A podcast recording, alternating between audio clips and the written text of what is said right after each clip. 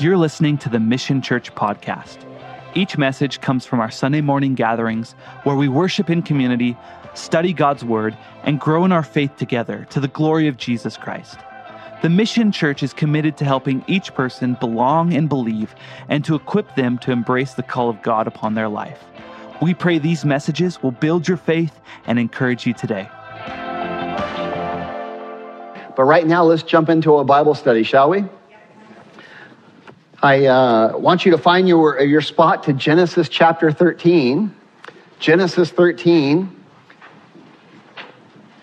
And I love the title of today's message Finding Intimacy with God. How are you doing there? Uh, do you have intimacy with God? You're saying, man, I didn't even know that was such a thing. Yeah, it's a thing. God created you for this purpose that you might know him, that you might have a close relationship with him. And God desires to have an intimate relationship with you. Uh, the problem is, we're not always desiring the same. And uh, today we're going to learn about a man, uh, just a, a, fantastic journey that we were on. We are in a thrilling Bible story. I tell you what, this is an epic adventure. If it was a movie, it would be a blockbuster. We are looking at the life of Abram, and uh, it is full of intrigue and interesting things that just twist and plot twist, and, and, and yet God remains faithful through it all. And we're picking up on this story that we've been in. It's called the Abrahamic covenant. And God made a covenant with a total sinner. God chooses to save and redeem total sinners. There's a man named Abram. He lived in the Ur of the Chaldees. The Ur of the Chaldees was worshiping other gods. There was a pantheon of gods they worshiped. Uh, they had temples and uh, prostitutes and all kinds of things that were just incredibly sinful. And there, from that pagan land, God calls an individual and he says, I want you to follow me. I want you to know me. And I want you to leave this land that you're in, and I want you to begin to sanctify your life. I want you to leave your family. I want you to leave your homeland, and I want to take you to a place where I will make you a great nation. He makes a covenant with this sinner. He says, I want to transform your life. And I love this about God. This is what He does. This isn't unusual. This is what He does in our lives. He calls us in our sin. You might be a gambler. You might be a hothead. You might have an, just an amazing temper that just, you might be a prostitute. You might be a drug addict. You might be a pornographer. You might be a homosexual. You might be a whatever, fill in the blank, a greedy, egotist, uh, narcissist, whatever, right? And God says, I want you to come to me. And I want you to leave behind the things that you've been walking in. And I want you to come to me. I want to have intimacy with you.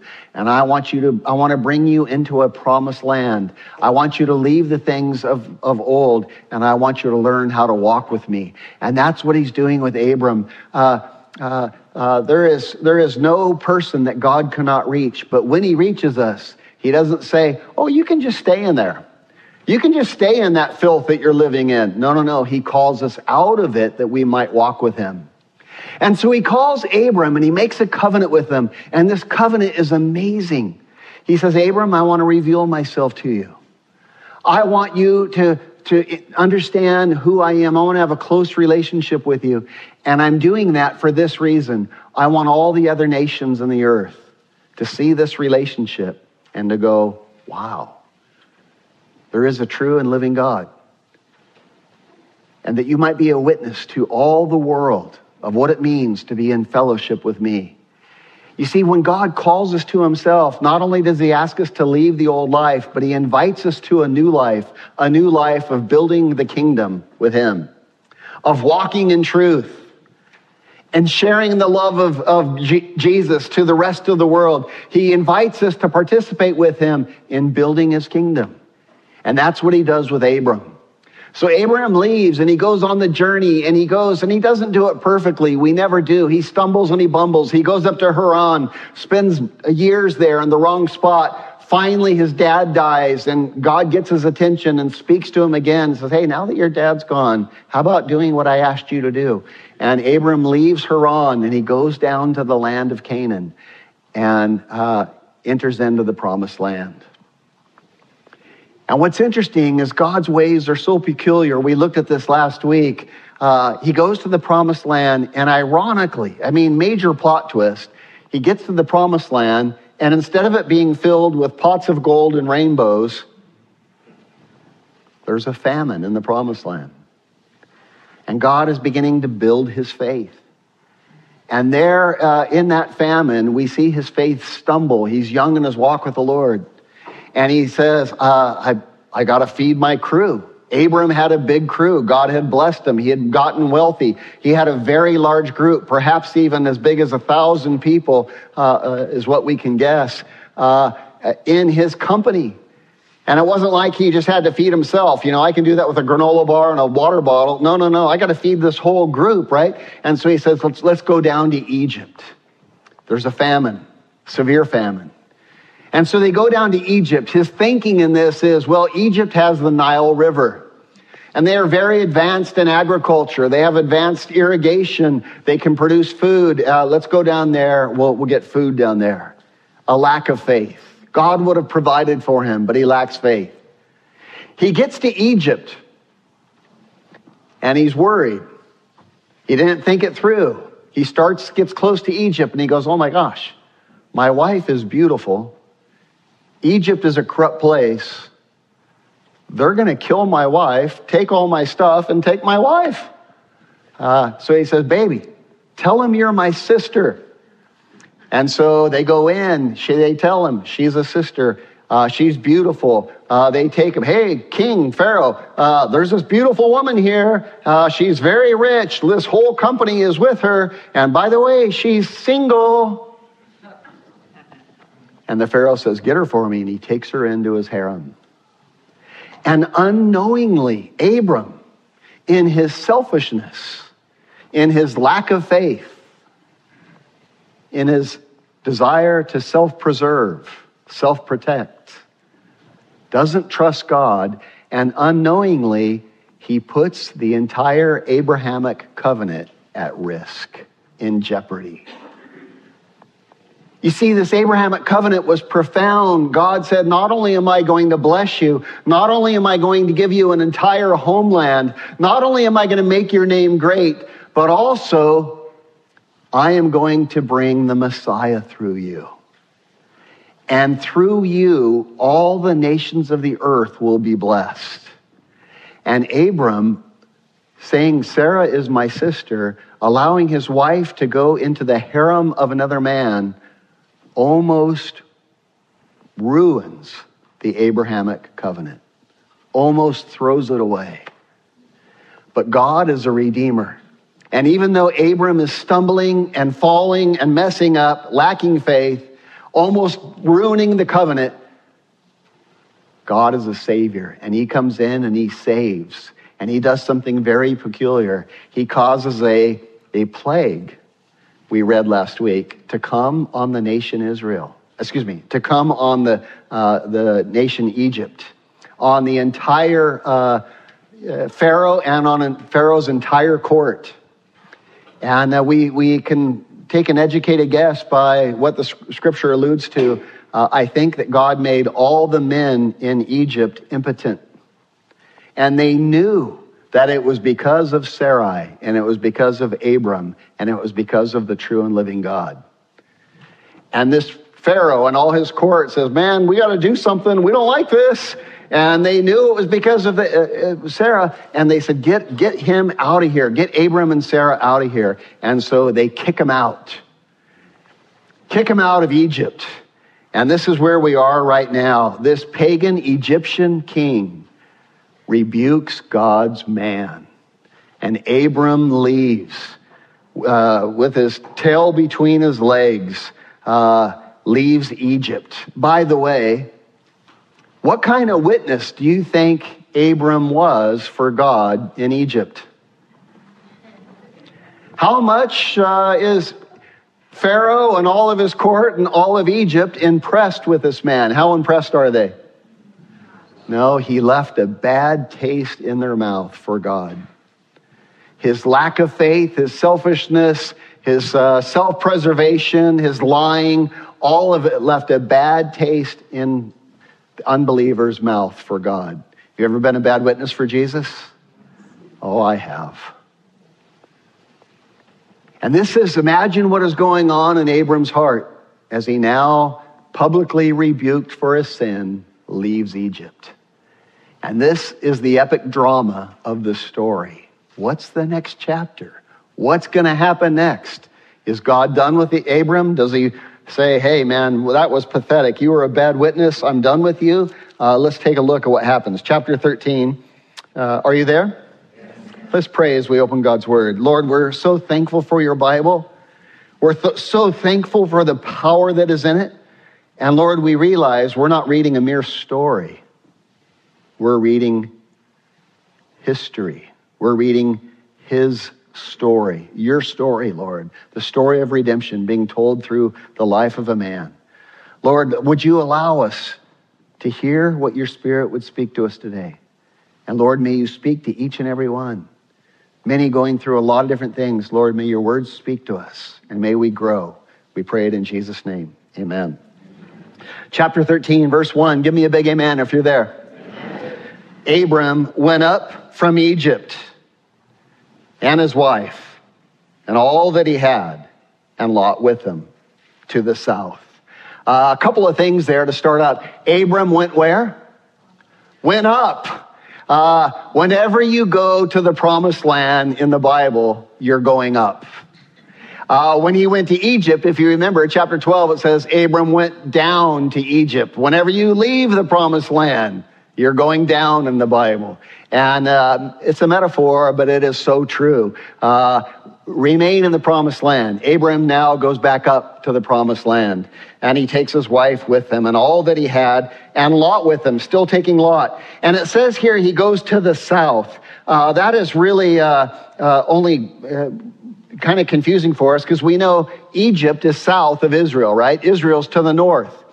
When it says he goes to the south, the word in Hebrew is the Negev. And the Negev is southern Israel. So what it should say is he goes to the south of Israel. He's going north, but he's going to the south of Israel.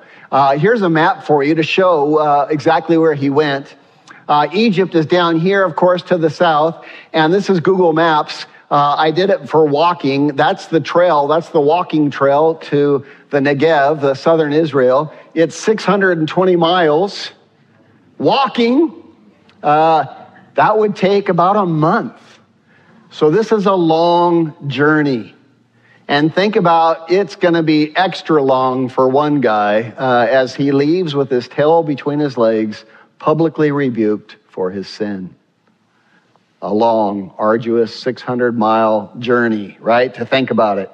And so he goes to the south uh, of Israel or the Negev, uh, verse 2.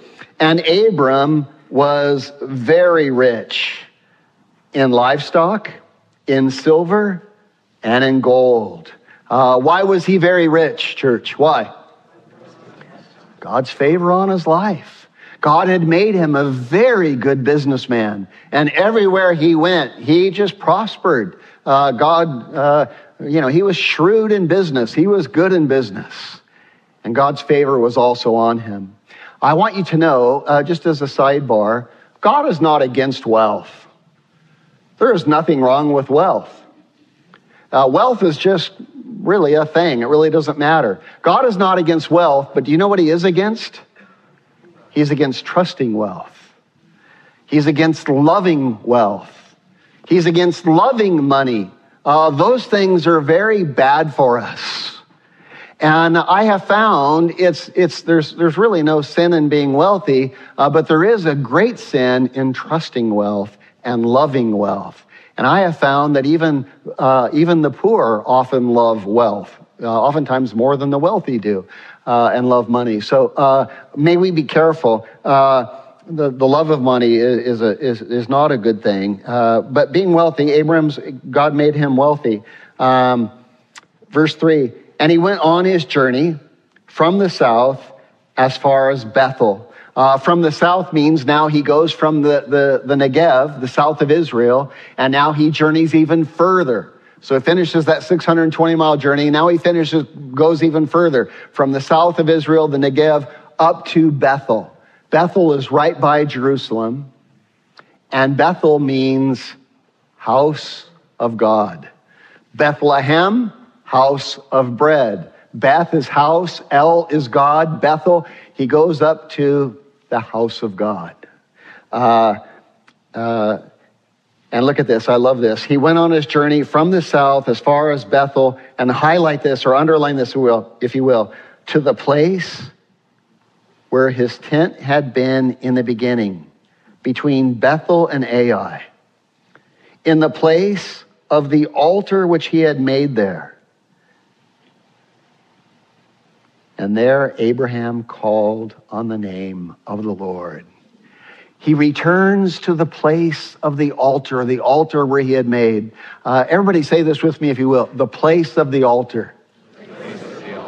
That was the place where he worshiped the true and living God. That was the place where he was in the land that God called him to be. That was where he was in the place where he was walking in faith. That was the place where he was abiding in God. That was the place where he was trusting God instead of trusting his wealth. He comes back to the place of the altar.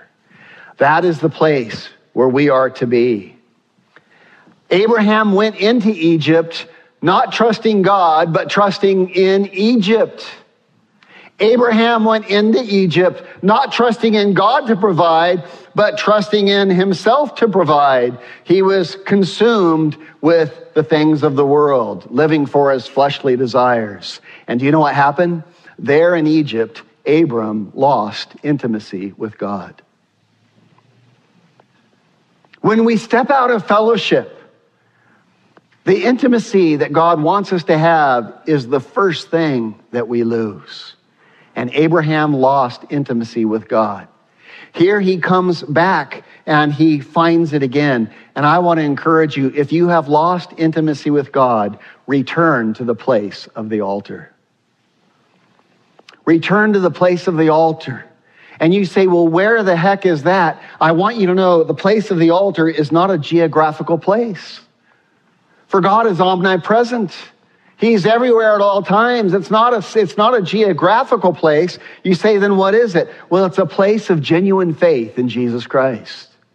It's a place where we are trusting His Lordship, where we are trusting His Word, where we are uh, uh, trying to obey God to the best of our ability, trying to learn His ways. It's a place where our faith is real and it's directing our life.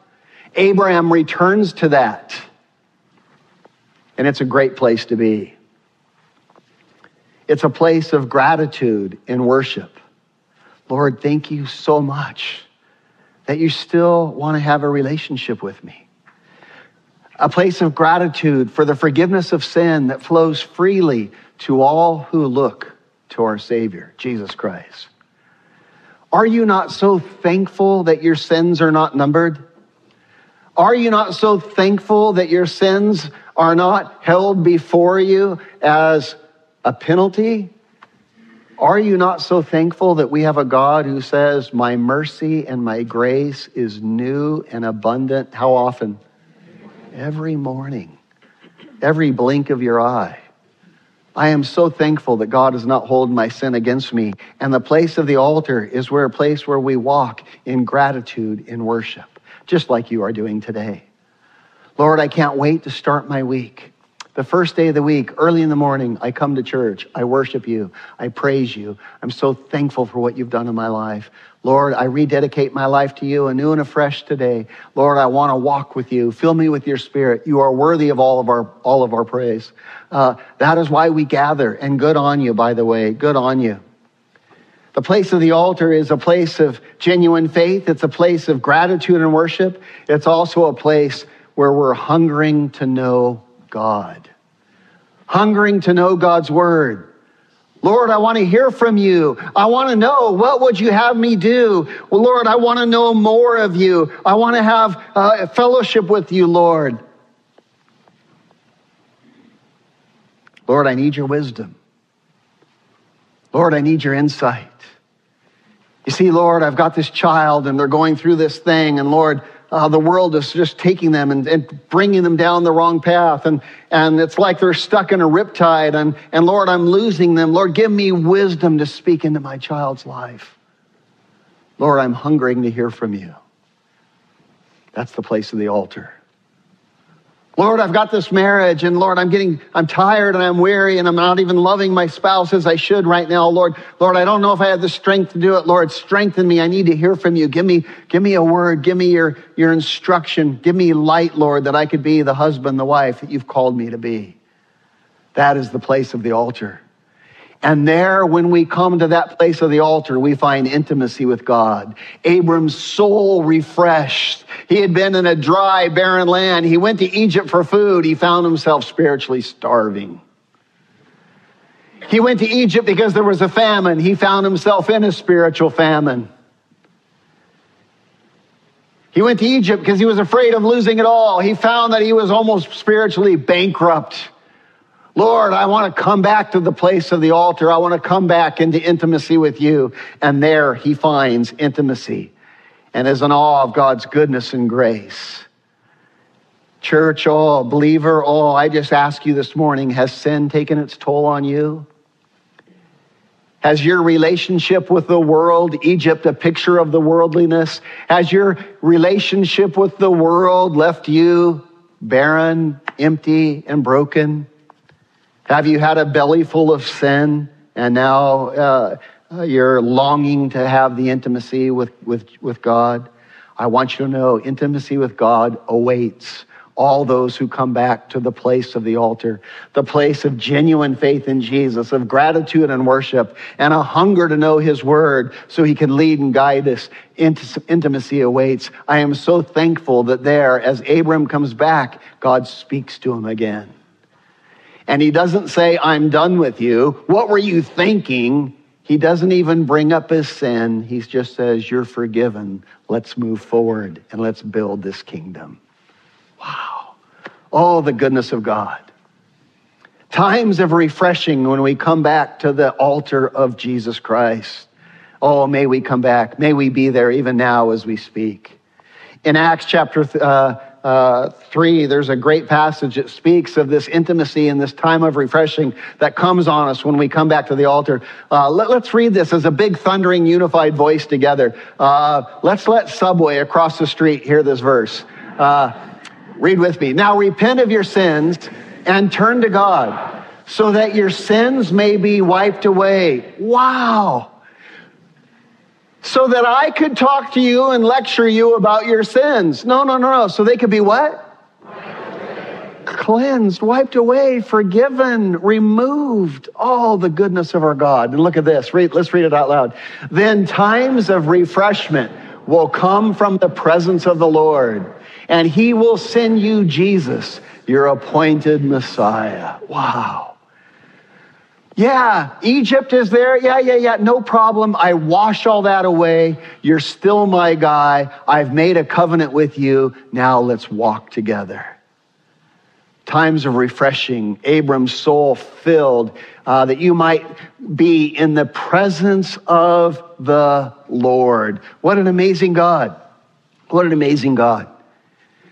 You know, the carnal read of this passage, the, the fleshly read of this passage, we would read it and go, well, wow, God really blessed Abraham in Egypt. He got even more rich. He was already rich when he went there, and now he got even, even more rich. Yeah, that's true. Uh, but I tell you, that is a foolish uh, uh, appraisal. Uh, uh, let me just say, Egypt was not a blessing for, for Abram. And wealth is a poor, a poor gauge of God's blessing. Amen. Don't think just because you're financially doing well if you are uh, in this economy. Good on you, by the way. But don't think just because you have money that you are being blessed by God. Uh, wealth is a poor gauge of God's blessing. Don't believe me? Just ask Elon Musk. $250 billion, his net worth. Richest man in the world. He has power. He has fame. He has a brilliant mind. He has success. And he doesn't even have, if you read the news this week, doesn't even have his son. His 17, 18 year old son wants to separate himself from his dad, change his last name, and get a sex change operation. What does it profit a man if he gains the whole world and loses his own soul? The answer? Nothing. And you can have the wealth of Egypt and still be barren and bankrupt.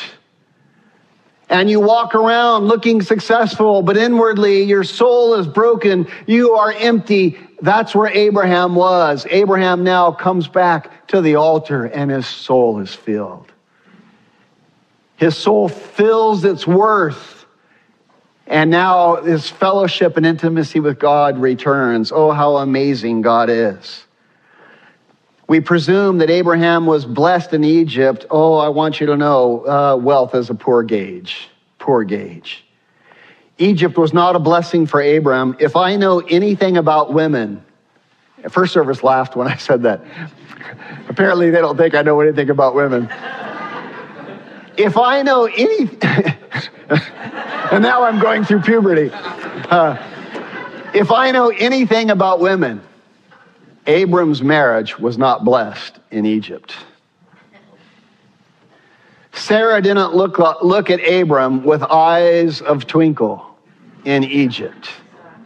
Sarah did not feel like she was of one flesh with Abraham in Egypt. She didn't feel connected to her husband. Uh, she didn't feel secure in her husband's love. If I know anything about women, his marriage was not blessed in Egypt. As a matter of fact, his marriage leaves Egypt with some scars, with some insecurity.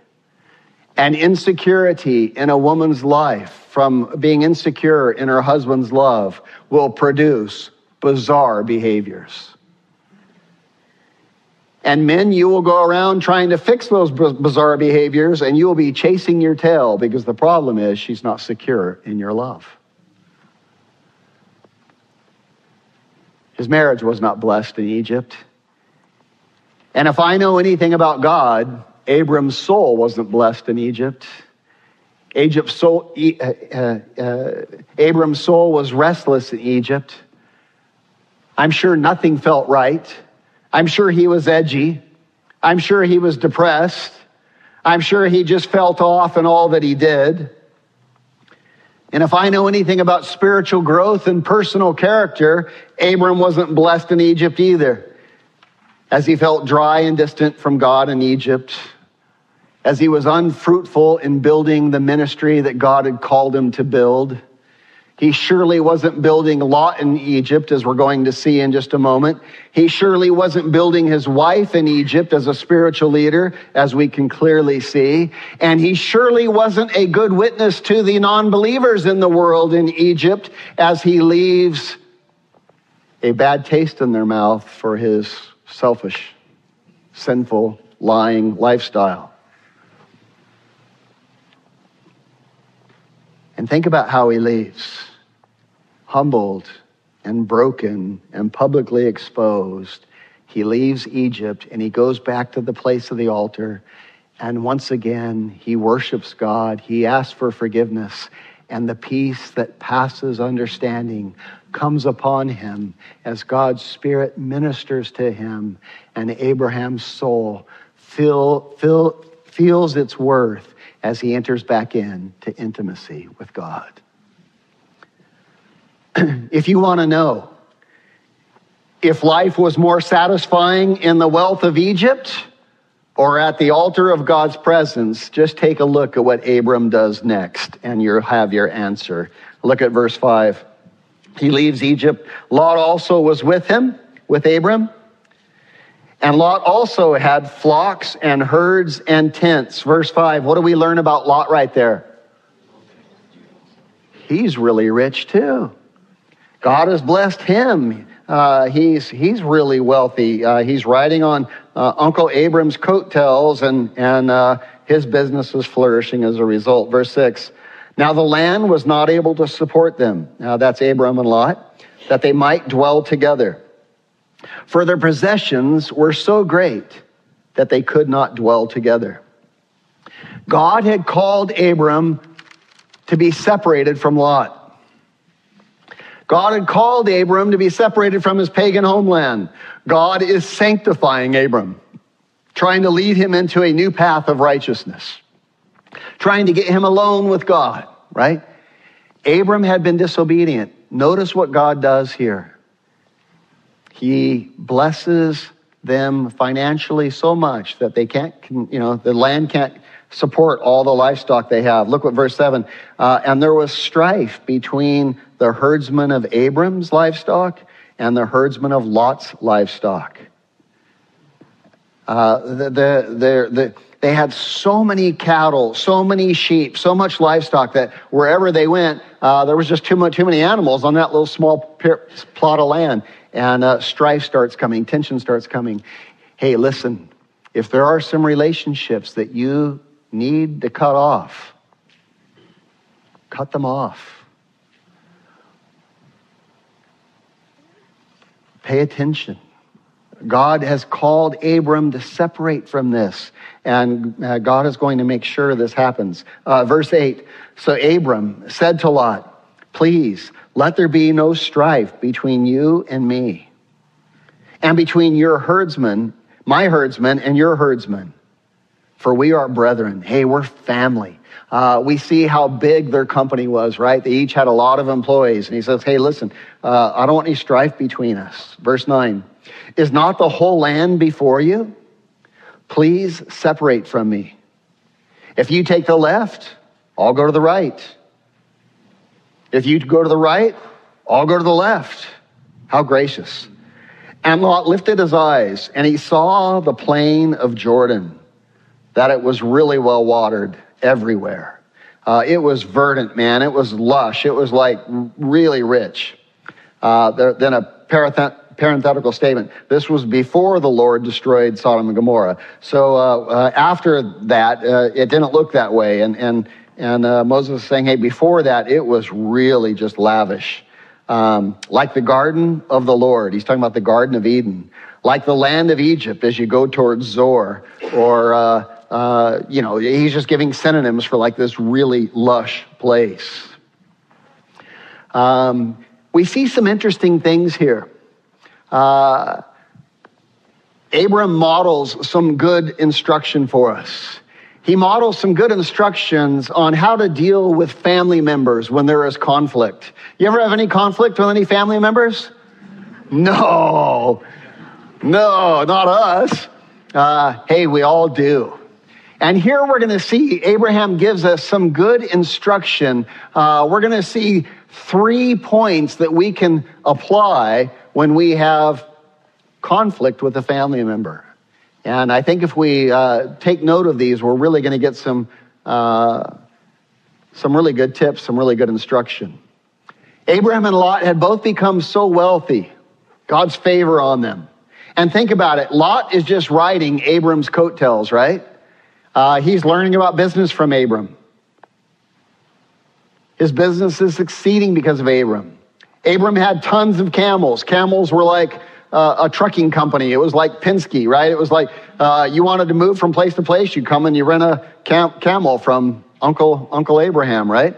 And uh, and they're they're prosper, prospering, and they had so much, right? And the land can't hold them, and this conflict arrives. And here we see something really profound. This is just a good thing to hold on to. Abram takes the initiative to resolve the dispute. Church, you are God's man. You are God's woman. As children of God, you are a spiritual leader. You are a builder of, of, of men and women. You are a builder of others.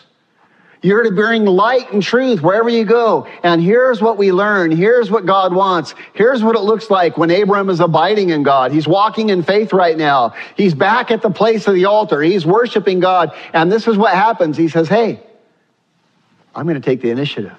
There's a rub in my family. I'm going to take the initiative to get this fixed. And he doesn't wait until there's strife between he and Abram. There's strife between Abram's servants and Lot's servants. And he says, That's enough. I want to deal with this. Take the initiative. Uh, that's what Abram did. He says, uh, uh, uh You know, I want to get this right. Uh, there's a phrase in the Bible, a verse in the Bible, a well known phrase. We all know it. Uh, I'm going to say it. You finish it for me. Do not let the sun go down on your wrath. You know this passage. Do not let the sun go down on your wrath. What does that mean? It means exactly what's on your screen right here. Take the initiative to resolve disputes when you've got a rub between you and someone. Take the initiative.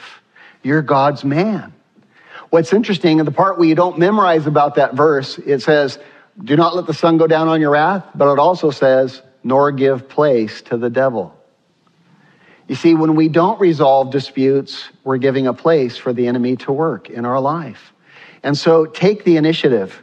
Uh, the second thing that we see uh, is um, Abram is willing to give away what he deserves.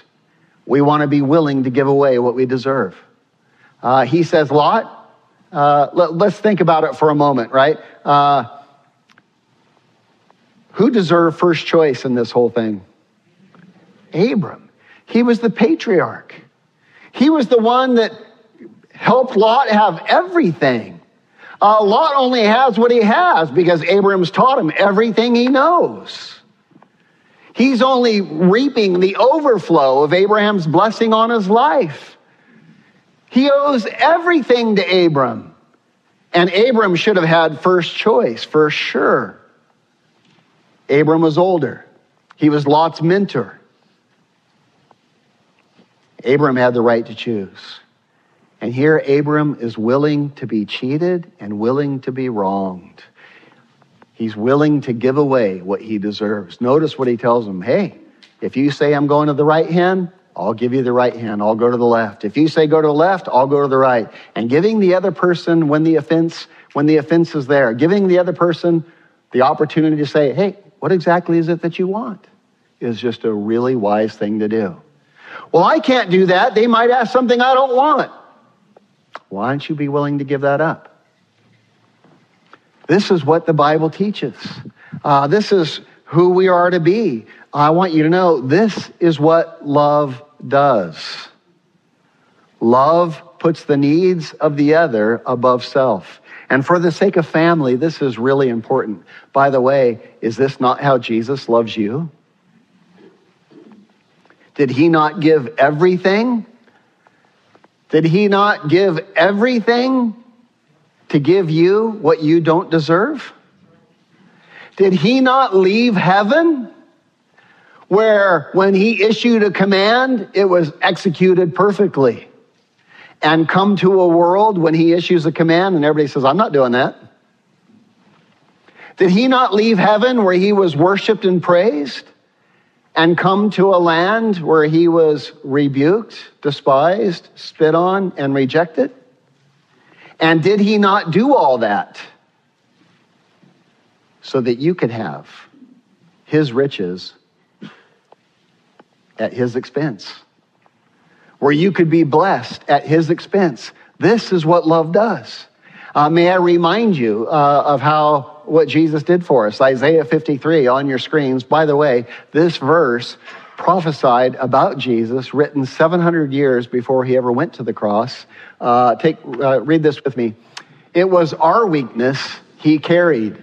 It was our sorrows that weighed him down. And we thought his troubles were a punishment from God, a punishment for his own sins. Yeah, we didn't even realize at the time what was happening, right? Uh, let's go on. But he was pierced for our rebellion. He was crushed for our sins. He was beaten so that we could be, be made whole. He was whipped so that we could be healed. Let's stop there just for a second. Did you drink that in? He suffered all the wrong so we could be made right. And what a suffering it was. This is what love is, and this is what love does. Uh, all of us, like sheep, have gone astray. Uh, let's go on. We have left God's path to follow our own, and yet the Lord laid on him the sins of us all. This is what God does. And now, you know what he wants us to do? He says, I want you to be like me. Can you take the high road for me? I want you to initiate reconciliation with this family member that you have a rub with. And I want you to be willing to suffer some loss in this, even if you don't deserve it, even if it's unjust, because that's what love does. The church in Corinth uh, was a, uh, a messy church. They were a young church uh, saved out of a really corrupt town, pagan, uh, pagan town. Uh, Corinth was a lot like California. I call it First Californians instead of First Corinthians. Paul wrote four letters to the church in Corinth because they were so messed up. They were hyper spiritual. They thought they were super spiritual, and they thought spirituality looked like uh, doing impressive things spiritually. It was all about self. And Paul wrote four letters to them to try to get them on track. Two of them are lost, two of them we have. In 1 Corinthians chapter 6, uh, there was a problem in the church where they were actually suing each other. Suing each other. A brother in the church was suing another brother in the church. Jason couldn't sit by George because some rub, right? And Paul comes to them and says, This is incredible. You're brothers and you're suing each other? That's crazy. And you're taking the case and you're not even bringing it to a member in the church. You're taking it to a judge who isn't even a Christian. And you're having a pagan judge who doesn't even walk with God settle your dispute. Is there not a godly man in the church that you can both go to and you can get reconciliation on this thing? He says, but furthermore, let's get to the real thesis of the matter. And this is a direct quote. It is already an utter failure for you to bring charge against your brother. Why don't you just allow yourself to be wronged? It's already a failure that you're even striving for getting what's yours. Why don't you just let yourself suffer wrong? Is that not honoring to God? Is that not loving to your brother? And God cannot God more than make up whatever it is you give away? Oh, he can. Where's your faith?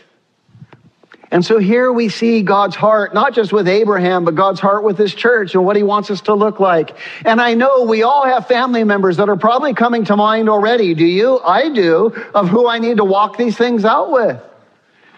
Take the initiative and be willing to give away, uh, you know, things that are going to maybe, you know, you think you deserve. And the third thing we see with Abraham is that he puts his family health above his own desires. Listen, we're brothers. And us being on good terms is more important to me than anything else. Lot's lack of character was clearly revealed. And he burns his uncle Abraham here and he takes the very best for himself. And here it is so admirable about Abram. We see him growing in his walk with the Lord. Abram willingly takes it on the chin because he valued his family and he trusted God's word. May we value family that way. May we hold on to these things. Uh, it's interesting. Abram left the promised land when there was a famine because he thought he needed the wealth of Egypt. And now, realizing the failure of that move, Abram gladly says, You take the wealth of the land. I just want to walk with the Lord. That's where my soul is really satisfied. And uh, so awesome for us to see. uh, again, there's probably some family members you're thinking of that you need to take these three steps with. Can I encourage you? Start today. As soon as you leave church, take that first step. Because the second step can't happen until what? Until that first step is taken. Take it today. Do not delay. uh, we see something in Lot here that I want us to be aware of. And may it put the fear of God into us. You see, Lot is an archetype of a carnal Christian. Lot is, Lot is an archetype of a half hearted Christian, uh, a half hearted believer. Uh, Lot here we see he is a picture of a half hearted believer in that he professes faith in God, but he's controlled by his flesh. He knew he was making a selfish decision. He knew it was unjust. He knew it wasn't right. Lot left Egypt, and uh, was Lot wealthy when he leaves Egypt? He's wealthy, and yet it's still not enough. He wants to pick the wealthy place to go. He wants more wealth, and he wants an easy life. And here we see no matter how wealthy we are, if we're, if we're walking in our flesh, it will never be enough. And Lot makes a bad choice that is against God and wounding to his, his uncle Abram uh, because of his selfishness. And again, uh, notice the contrast. Abram left Egypt realizing that wealth doesn't satisfy. He was hungry to know more of God and be with God and be back in intimacy with God. Lot was not. He wasn't hungry for more of God, nor did he miss the intimacy. Second thing that we see about a half hearted Christian is Lot has one foot in the kingdom and one foot in the world. Do you understand what I mean by that? Lot believes the things of God, but he loves the things of the world. A miserable place to be. Miserable place to be. Uh, look at verse 11. Uh, then Lot chose for himself all the plain of Jordan, and he journeyed east and they separated from each other. Abram dwelt in the land of Canaan. Lot dwelt in the, dwelt in the cities of the plain and pitched his tent even as far as where? Sodom, Sodom and Gomorrah. And verse 13, and the men of Sodom were exceedingly wicked and sinful against the Lord. And Lot says, that's where I want to camp out. I want to be near that. I like that. I want to be right next to it. And he puts his tent right at the gate of Sodom as close as he can. You know what the problem is? When we stand with one foot in the world and one foot in the, in the kingdom, uh, we're going to be stretched until we pull a muscle. Right? We're going to be stretched until we get hurt. And you know what the problem is? Which one is going to win? We'll always go towards the way of the world. Because we're not abiding in Christ. And when we're not abiding in Christ, sin will always take us deeper into the sewage pit. You know what we read? Here we read, he puts his tent at the gate of Sodom. In chapter 14, we're going to read, Lot now, forget the tent, he buys a condo in Sodom. And in chapter 19, you know what we'll read? Forget the condo in Sodom. Now he's a governor, he's a ruler in Sodom. He's in deep. And standing with one foot in the world and one foot in the kingdom never works. We always end up deeper and deeper in the sin of the world. The third problem of uh, being a, a half hearted believer is that uh, Lot lacks any good fruit. He has no good fruit in his life we're going to see in the weeks to come, he was unequally yoked in marriage. And for all the years of his marriage, he has zero godly influence over his wife. Zero.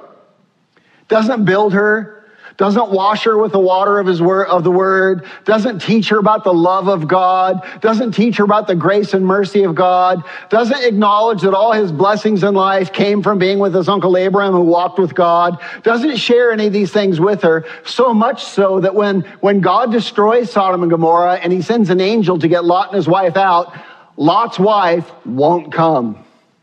She just loves sin and she doesn't know God and she dies separated from God eternally. Lot has no fruit in his life. Furthermore, Lot's daughters, oh, they were righteous girls. We're going to read weeks to come. They come out of Sodom and Gomorrah. And somehow they had been so perverted by the sexual immorality that was prevalent and rampant in Sodom and Gomorrah. And they have that sexual perversion all in their life, and they have very perverse relations with their own father. No fruit in his life. He didn't train them in the admonition of the Lord. They had no moral standard. They thought everything was relative. They thought truth was relative. They thought sex with anything is fine. And, and that's what happens when we just walk in the flesh. And God calls us out of that and says, No, no, no, I want you to leave all that. And when you're a half hearted believer, uh, you have no fruit in your life. How horrible to have no fruit in your life. God has called us and invited us to be builders of the kingdom with Him, and now Lot has no fruit in his life. Just crazy to consider. I'd love to take you further down this path, but I'm, I'm running us out of time. Uh, man, may we, may we pay attention. May we pay attention. I want you to know half hearted Christians are conflicted creatures. Uh, Second Peter tells us that Lot's righteous soul was vexed every day by the stuff he was taking in. He wasn't at peace. And we think we can have one foot in the, in the kingdom and, and get away with it, man. Not true. Just not true at all. Uh, his life bared uh, bad fruit. And the Bible warns us, says, hey, be not deceived. God is not mocked. Whatever a man sows, that he will also what? Reap. And if he sows to his flesh corruption, he will reap major corruption. Lot reaped major corruption. His girls were a mess.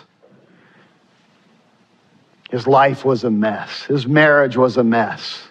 But if we uh, sow to the, uh, to, the, to, the, to the Lord the things of the Spirit, we will reap everlasting life. Uh, be not deceived. God is not mocked. Whatever we sow, we're going to reap. Uh, and uh, here we see. I want to wrap up our time, though. Let's jump in. Let's see if we can finish this chapter. Um, can you hang with me a couple more minutes? Let's wrap this up. Verse 14. I love this. Uh, the Lord said to Abraham, I want you to put a little number three right there in your Bible in the margin. Number three. I'll tell you why in just a minute. The Lord said to Abraham, uh, Here God is speaking to Abraham. Wow. Lot finally leaves Abraham, and God is speaking to Abraham. I love it. Uh, the, Lot, the Lord said to Abraham after Lot had separated, Lift up your eyes now and look to the place where you are. Look northward, southward, eastward, westward. For all the land which you see, I give to you and to your descendants. Say this next word with me out loud. Forever. How long? Forever. Forever. The nation Israel is yours, Abram.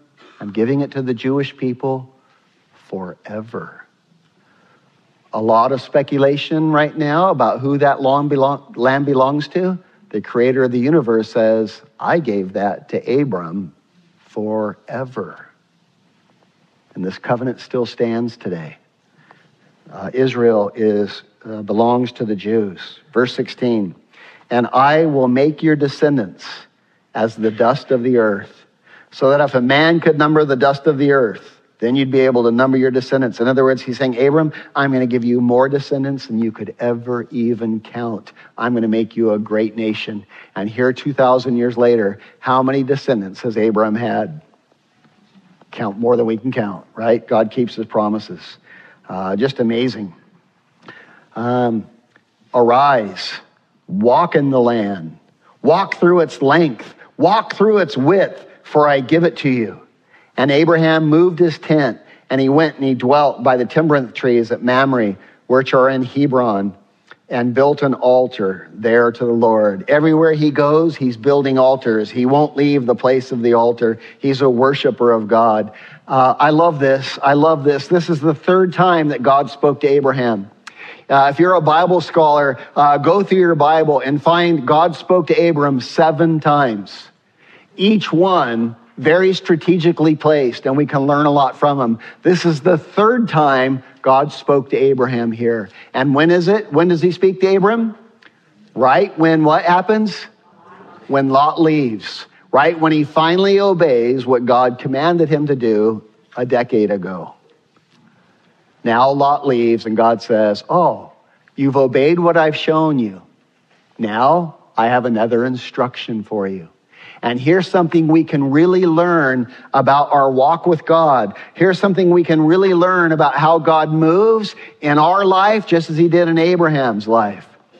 If we have not obeyed what God has already spoken to us, God will wait to give us our next instruction. Do you want to hear more from God? Do you want to have God speaking to you regularly? Well, here's what God says. Why would I speak to you anymore, Abraham, about your next step? You haven't even done the last step I gave you. And Abram separates from Lot. Uh, the sanctification process is happening. Uh, and God says, way to go. Now I have, I have more to tell you. Intimacy with God is found by obeying what God has already shown us. This is what he has for us. And it is uh, so refreshing, uh, so important um, that, we, that, we, that we listen and we, we obey what God has, has shown.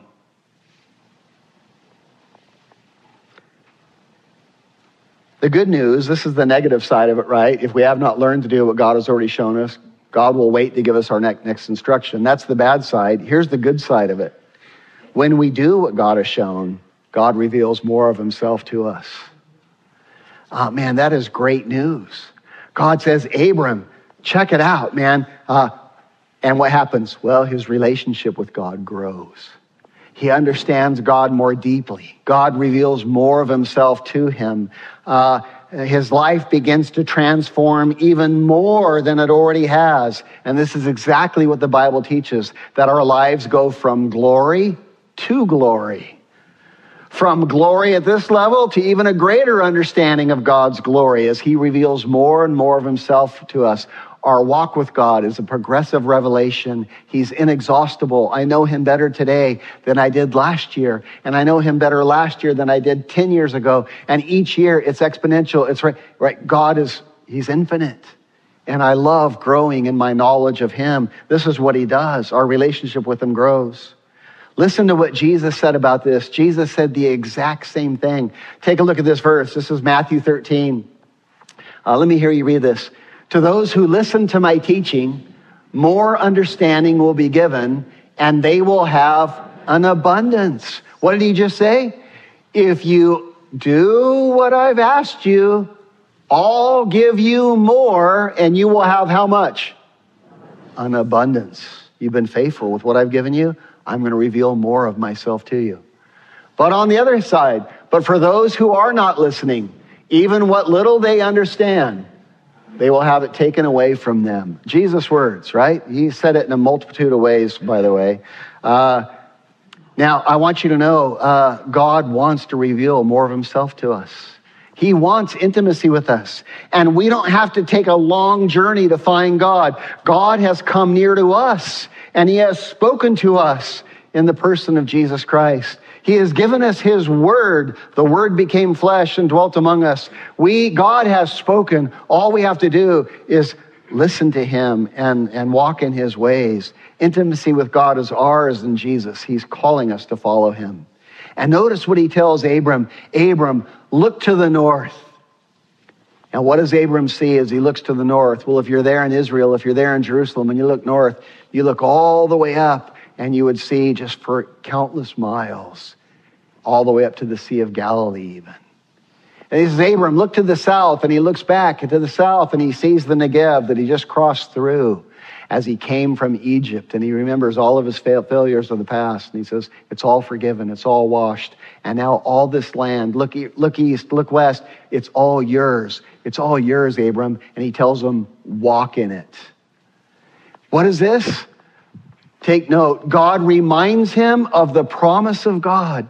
Abram, my covenant with you is not broken. Your sin did not ruin it. My grace has covered you. I forgive you completely. Just walk with me. Walk with me and walk in all my promises. Christian, can I tell you something? Do you know what you have here?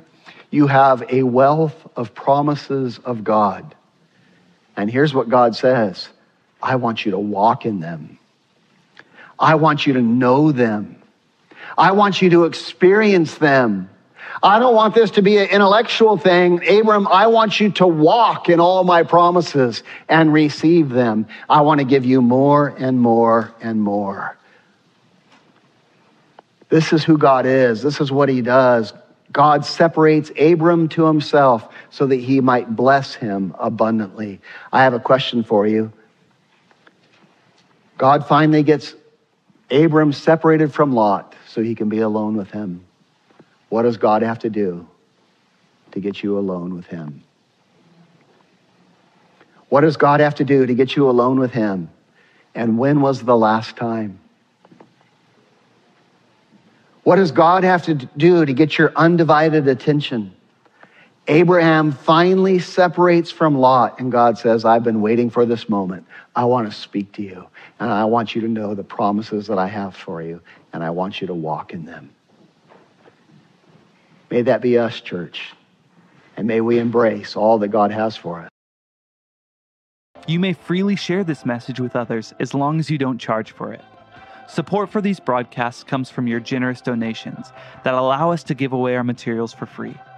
To participate with us, please visit our website at themissionchurch.net. God bless.